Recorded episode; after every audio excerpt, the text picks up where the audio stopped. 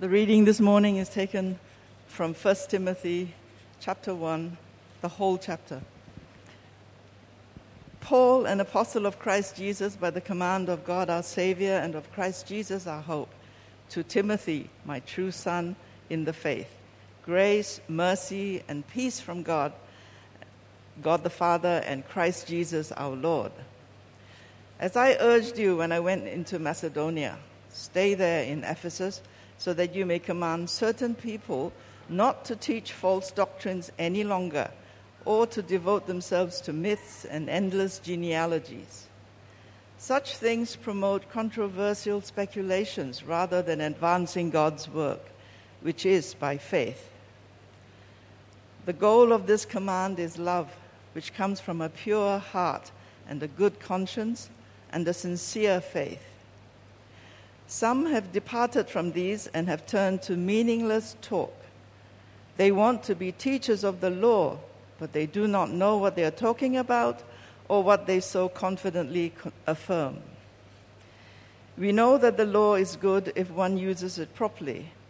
We also know that the law is made not for the righteous, but for lawbreakers and rebels, the ungodly and sinful, the unholy and irreligious for those who kill their fathers or mothers, for murderers, for the sexually immoral, for those practicing homosexuality, for slave traders and liars and perjurers, and for whatever else is contrary to the sound doctrine that confirm, conforms to the gospel concerning the glory of the blessed Lord, which he entrusted to me.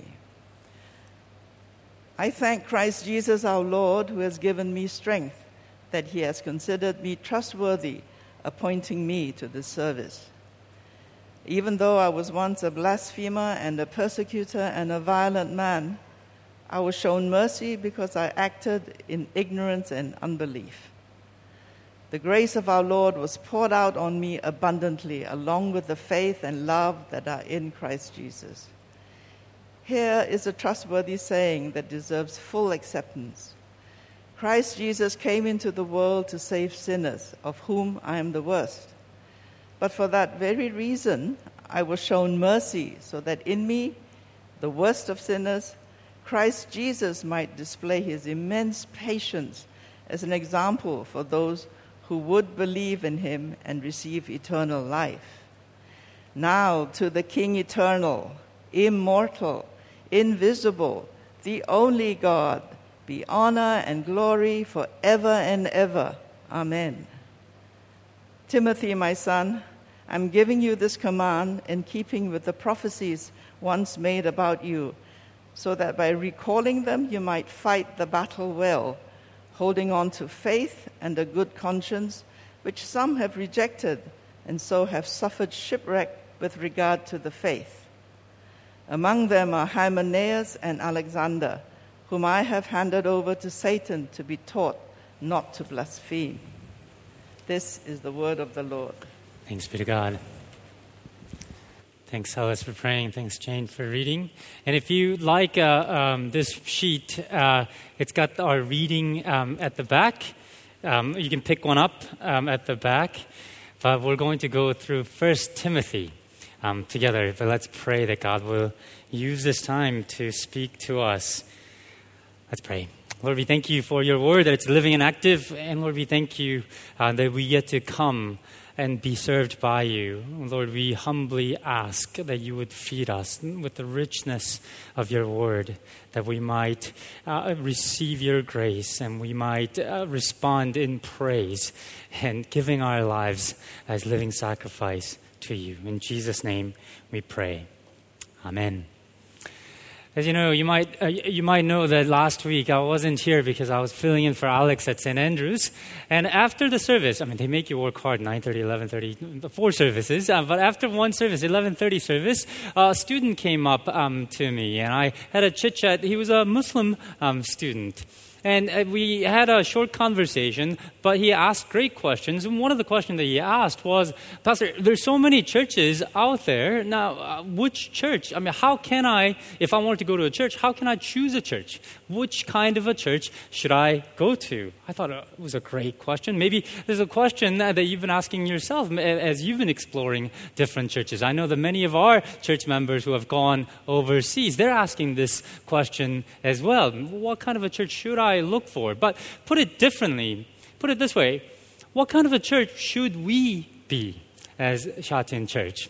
What kind of church does God want us to be? And uh, First Timothy is a great book to go to to answer this question because it was written to correct the church that was going astray. And uh, First Timothy chapter one is a great place to go to because it shows us what is at the core of our faith. And at the core of our faith is this uh, that we don't do something new, that we don't invent new things. But the core of our faith is to hold on to the message that's been received. The faith that has been given and entrusted to us. Hold on to this message and keep going. And if you go, well, what are we supposed to hold on? Well, the rest of the book is about this, but in chapter one, it tells us at the very center, the first thing that we need to hold on is God's grace that we are sinners, saved by the amazing love and grace of Jesus. But as we talk about the grace of Jesus, we also need to talk about what, where that grace and faith leads to, which is acts of love. So we'll go through this um, together. Although the church in Ephesus was planted by the Apostle Paul himself, they were taught by the best of the best for many years. Well, after he left, they started to drift away from the faith. And Paul does actually warn about this in Acts chapter 20 to the elders of Ephesus. He says, Wolves will come into the flock. The wolves will come, and they did. Well, um, and uh, uh, Timothy then is sent uh, the true son in the faith. Uh, his protege, uh, Paul's protege, Timothy, is sent to Ephesus to correct the course of this church. Well, what were these false teachers teaching? Well, we'll find out more about these things. But verse 3 tells us that you know, he calls it what it is. These are false doctrines. False doctrines. They seem to be also teaching from more kind of obscure parts of the Bible. Maybe parts from Genesis that sounds kind of like myths. Uh, many genealogies that are there. They're kind of filling in the details. Actually, there is evidence that people like that, that they were doing this in Judaism. Um, a book like Book of Jubilee, for example, written in the uh, uh first century BC, does exactly that. They were interested in these details that the Bible actually doesn't talk about very much, and they were filling out the details and, and, and, and emphasizing those things. And the church was drifting from what Paul taught to these things that others uh, were teaching then. And you can imagine how this can happen, can't you? I mean, think about our teenagers in Shatin Church, people who grow up in the church, people who grow, uh, grow up, maybe you can go to ICS. They know the basics, don't they?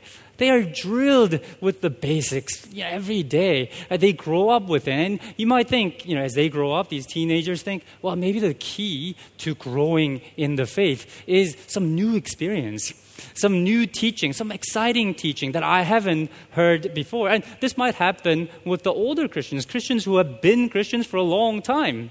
People who kind of think, well, I've heard this before, but uh, you know, maybe new technique, new meditation technique, or new, some spiritual practice, or once again, obscure parts of the Bible that it's not really usually taught. Maybe uh, if I hear from this, if I go deep, that's what it means for me to grow in spiritual depth, into maturity. Uh, that, that it's in the details, we might say. But um, we're prone to that, aren't we? Although the Bible talk, doesn't talk actually that much about demons or angels, some people's ministries are based and centered around this and they major in the minors. And although, think, think like the end times. I mean, the end times is actually outlined in broad strokes in the gospel.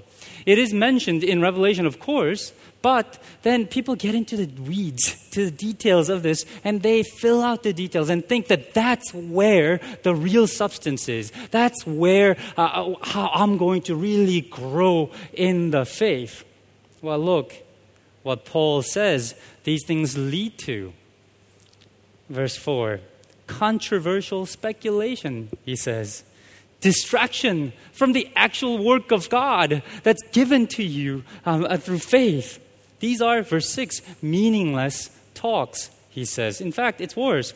At the end of the chapter, in chapter 1, uh, verse 20, right, these false teachers are named Hymenaeus and Alexander.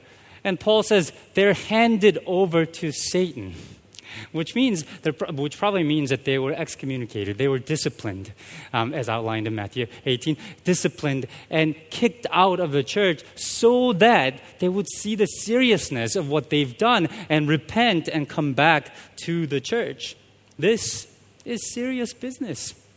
You know, doctors go through many, many years of training, and we take their training really seriously. Why? Because life and death is on the line. How about spiritual life? How about the doctrines we often treat as inconsequential? What we believe, often people think, doesn't really matter. Church, that cannot be our attitude because doctrine is matter of life and death, matter of eternal life and eternal death. And Paul says, uh, the battle is not to, to new, do new things, um, to, but to hold on I mean, he describes it as a battle, doesn't he, in verse 19? So that by recalling them, you may fight the battle well. Uh, how do we fight this battle well?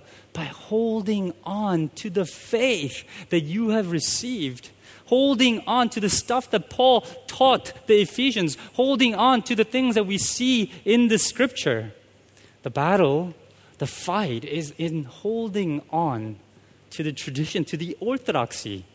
In American football, a fumble is when uh, the ball gets kicked out or uh, tossed out, and it's an all out scramble to get the ball uh, fumble. And I don't know where I've seen this. I've seen it in movies or something. The coach tells this rookie uh, running back who's prone to fumbling the ball, you know, hold on to this ball all day, all this all week. And he tells the, all the teammates, you can, you can, you know, it, it, it can be in the middle of a lecture, it can be in, when he's eating or whatever. You try to steal the ball. And his mission is to just hold on to the ball and not fumble it. Hold on and not miss it throughout the whole week. Church, picture that as our mission. Hold on to the faith. Hold on to the faith that I've given you. In verse 11, the language is the gospel that's entrusted to you. Uh, the faith that I have given you, hold on to it verse 19 because the, the devil devil's mission is try to knock it out. Try to entice us with maybe new they say or exciting things. But what gives us life what leads us to eternal life an abundant life life that's worth living are the things that have, that have already been given to us we are to, this is why we repeat the creeds every week. I mean, we think sometimes it's, why do we do this? Eh, but part of the reason why is for us to be reminded of the basics so that this is the message that we know this is the message that gives us life so we can identify false message when it comes into our midst we'll talk a bit more about that in a moment but actually, verse 19 says, hold on to the faith, but there is a bit more to that. There's a second half of that. And also a good conscience. A good conscience. There are two ways of shipwrecking your faith, Paul says here. By being enticed to these new and exciting things, that's not what I've given you. But the second is to, uh, to go against your conscience, to do the wrong things, to live immoral lives. Think about it this way which comes first, doubt or immoral living?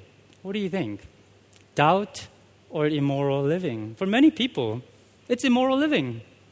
When they are, start sleeping with their girlfriends or boyfriends, or when they get used to uh, like being drunk all the time. I mean, we see this in university all the time. The, the kids who go to university and they start living in a different way, that's not really pleasing to God. And at some point, that dissonance sets in. And you know, our hearts are deceitful above all things. We will justify our actions. We will say, actually, maybe I don't really believe in this. Maybe this isn't true because the cost of living, leaving the life that we live is difficult. When we allow our sin to be, uh, uh, to be unconfessed and unrepented, as John Stott says in his commentary, uh, we, our faith will not survive. And as great reformer John Calvin put it, a bad conscience is mother of heresies, mother of all heresies hold on to the faith and a good conscience. Friends, Christianity has been around for a while. Throughout centuries, throughout different cultures, it's remained relevant. It's, not, it's remained relevant not, because, not by adapting to new, all the new trends and new, uh, to all the new researches. It remained relevant by holding on to the faith that God has given us. Because these basic, in these basic truths is life. Hold on. Hold on to this way of life. Which begs the question well, what is the core belief that we are to hold on to? What are the important things that we ought to know about? Well, the more, most important thing is grace. Grace. We've heard that false teaching led to controversial speculations, meaningless talks that stand in the way of God's work. But verse 15, Paul gives us a trusty, uh, trustworthy saying that deserves full acceptance. Christ came into the world to save sinners, of whom I am the worst. The core of our faith is a rescue story Jesus came to rescue sinners. At the core of our faith is grace of Jesus Christ. Paul says, This is my story, verse 13. I was a blasphemer, a persecutor, uh, and a violent man. Lucas in Resurrection Church describes Paul as, an, uh, as a, a pest control. Pest control. Christians were the pests and he was out there to uh, kill all the pests, to get rid of all the pests. And on the way of doing that to Damas- Damascus, God spoke to him, Saul, Saul, why do you persecute me? God was gracious to him. Verse 14, gracious was, was, grace was poured out abundantly. You know, this word in, in Greek only occurs once in the New Testament, and it doesn't really occur anywhere else because he made it up. Poured out abundantly. It's super abundantly, super abundantly. Why? To describe what God has done for him. When he was these bad things, God called him uh, out of that darkness, opened his eyes, and gave him that poured out that abundant grace and made him an apostle in the church. God is gracious, unbelievably gracious to him. Why did God rescue him? To make him an example of his amazing grace. Paul did not do anything to deserve God's grace. Paul did everything to stand in the way of that grace, and yet God saved him so that God can say, none of us are out of his reach. All of us can be saved by his amazing grace. Friends, this undeserved gift for sinners, given freely through Jesus, uh, is at the heart of our faith.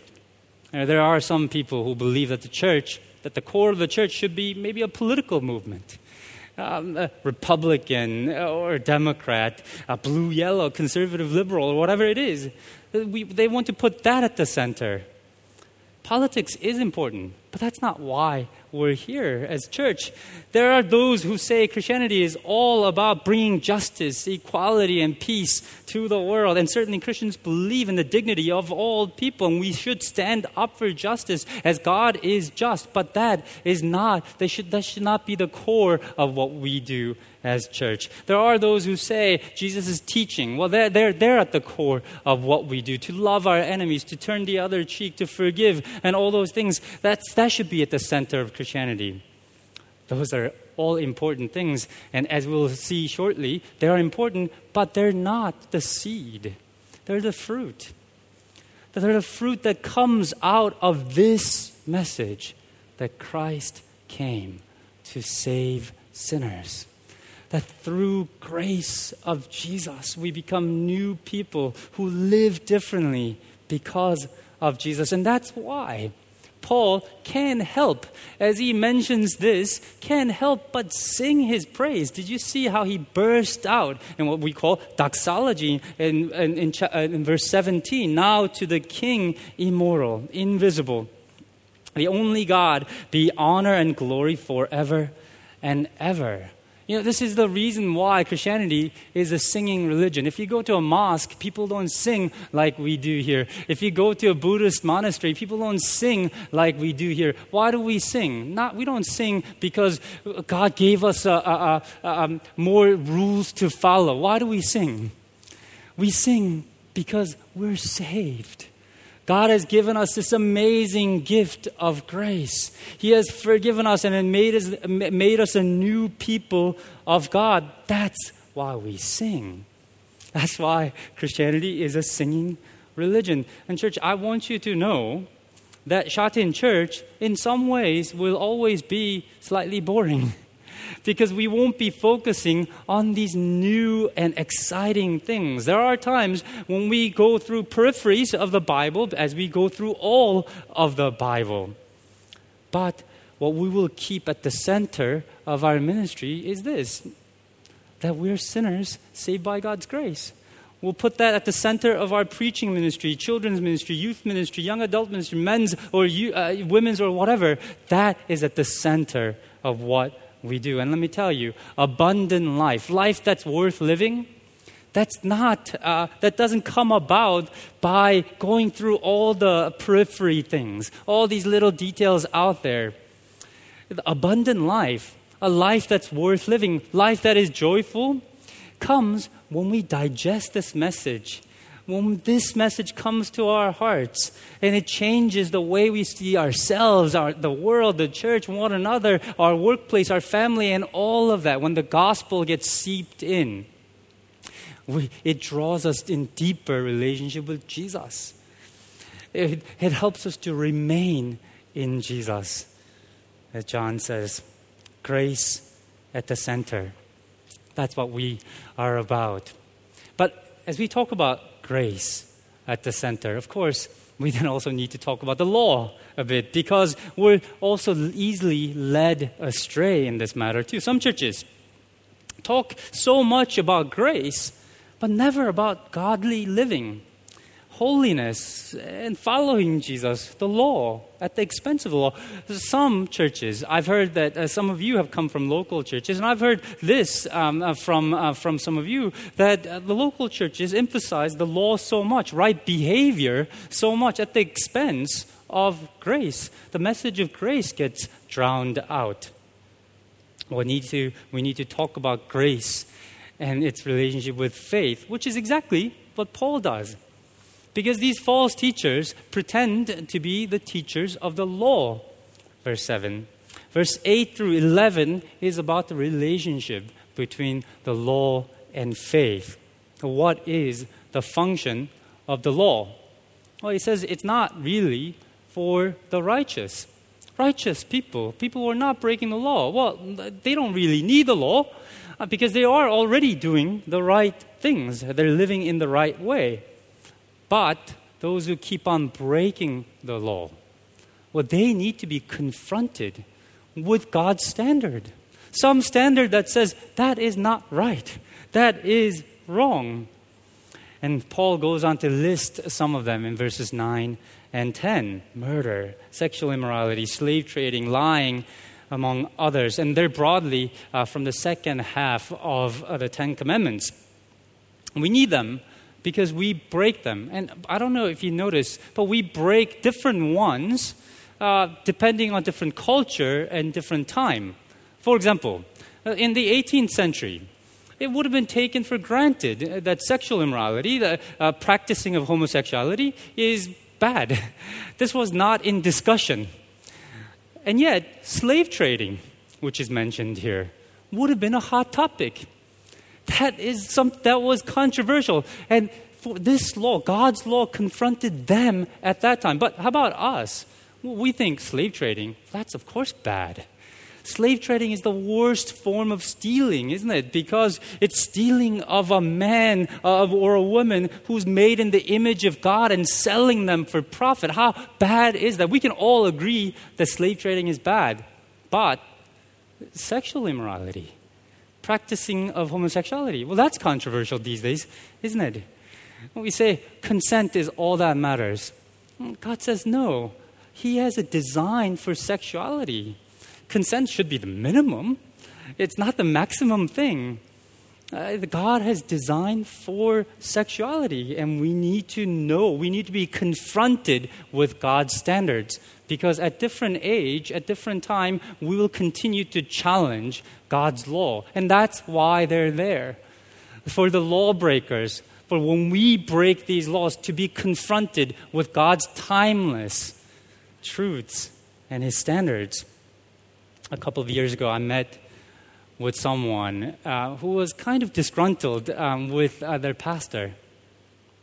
Uh, this person was saying that this pastor, this new pastor, came and uh, uh, started to confront uh, two couples who were actually kind of leaders in the church who were living together out of wedlock. They weren't married, but they were living together. And this new pastor came and started to talk to them and actually uh, tried to gently conf- uh, confront them. And later on, they weren't repenting, and so uh, this was bringing up, uh, bringing uh, this was coming to the church.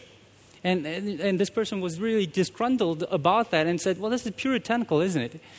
And and this person turned to me and said, "Well, you know, isn't the law? Didn't Jesus abolish the law?" Aren't we under the law of Christ? And the law of Christ says love is all we need. Well, yes and no. Yes and no. Of course, in the end, um, of course, uh, uh, uh, yes and no, because God's love, love is the goal, but God's love directs and guides. Uh, God's law convicts of our hearts of sin. God's love instructs us to live in the right way. This is how John Stott um, puts it. Thus, belief and behavior, conviction and conscience, the intellectual and the moral are closely linked because God's truth contains ethical demands. Belief and behavior, conviction, conscience, intellectual, and the moral go together. God's love has content, it directs and guides our conscience. But of course, I should say, in the end, it is love. That is the goal. And love isn't another, sen, uh, another set of law. You know, goal of Christianity is not giving you another set of law that you should follow, that you should tick, you know, and then feel good about yourself for having done them. Because love goes way beyond the law, doesn't it? Law goes way beyond.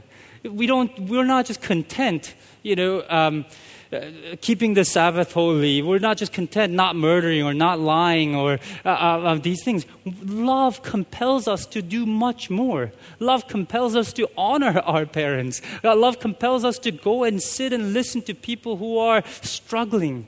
Yet go visit um, the, the, the, the, the, needy, to be generous uh, uh, towards those who are needy. I've seen many of you do this. To give self sacrificially that's not fulfilling the law. That's not ticking boxes. It's love compelling us to live in a way that's pleasing to the Lord. That is the goal. And our faith should do that, lead us to uh, those actions. And Jesus also drew this connection, didn't he? Um, Jesus in Gospel of Luke talks about the, this widow who's been forgiven. Therefore, I tell you, her many, her many sins have been forgiven. A prostitute who's been forgiven, as her great love has shown. But whoever has been give, forgiven little loves little. You know, if you have experienced God's grace, if you have forgiven much, you will love much. You will love God much. You'll love others much. Faith, grace will lead to love. Church, is that your faith? Last three years in Shatin Church has been difficult. Have been difficult in many ways. It's been changing. We've lost many people through for political turmoil, uh, COVID. The numbers has gone down. The giving has gone down. Staffing change has happened. I know, um, I don't know if you feel it, but we are at a different stage as a church. So let's go back to the basics. I've been thinking about what are the basics? What are the things that we need to go back as a church? Oh, these are the basics, aren't they? The kind we need, we need, we need to be a church that holds on to the faith that we received, to the Bible, to the faith that's given us uh, rebirth and guarded. We need to be a church that lives it out. We need to be a church that puts grace of Jesus at the center. But also, as we preach God's grace, to point people to uh, this amazing love, that, uh, that, that, that amazing grace that moves us into acts of service, acts of love. And may God bless us today that He will make us a church like that. Let's pray.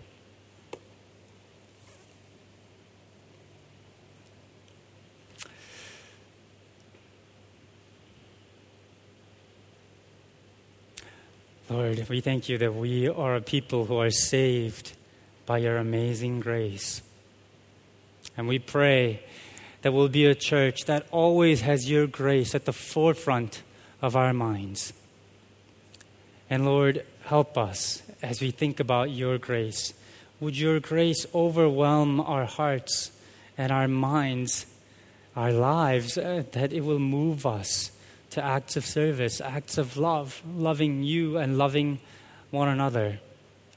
And in these coming weeks, help us to take what you have taught very seriously, these doctrines that you've given us very seriously, that we might live a life that is truly abundant, that truly leads uh, to eternal life. We pray these things in Jesus' name. Amen.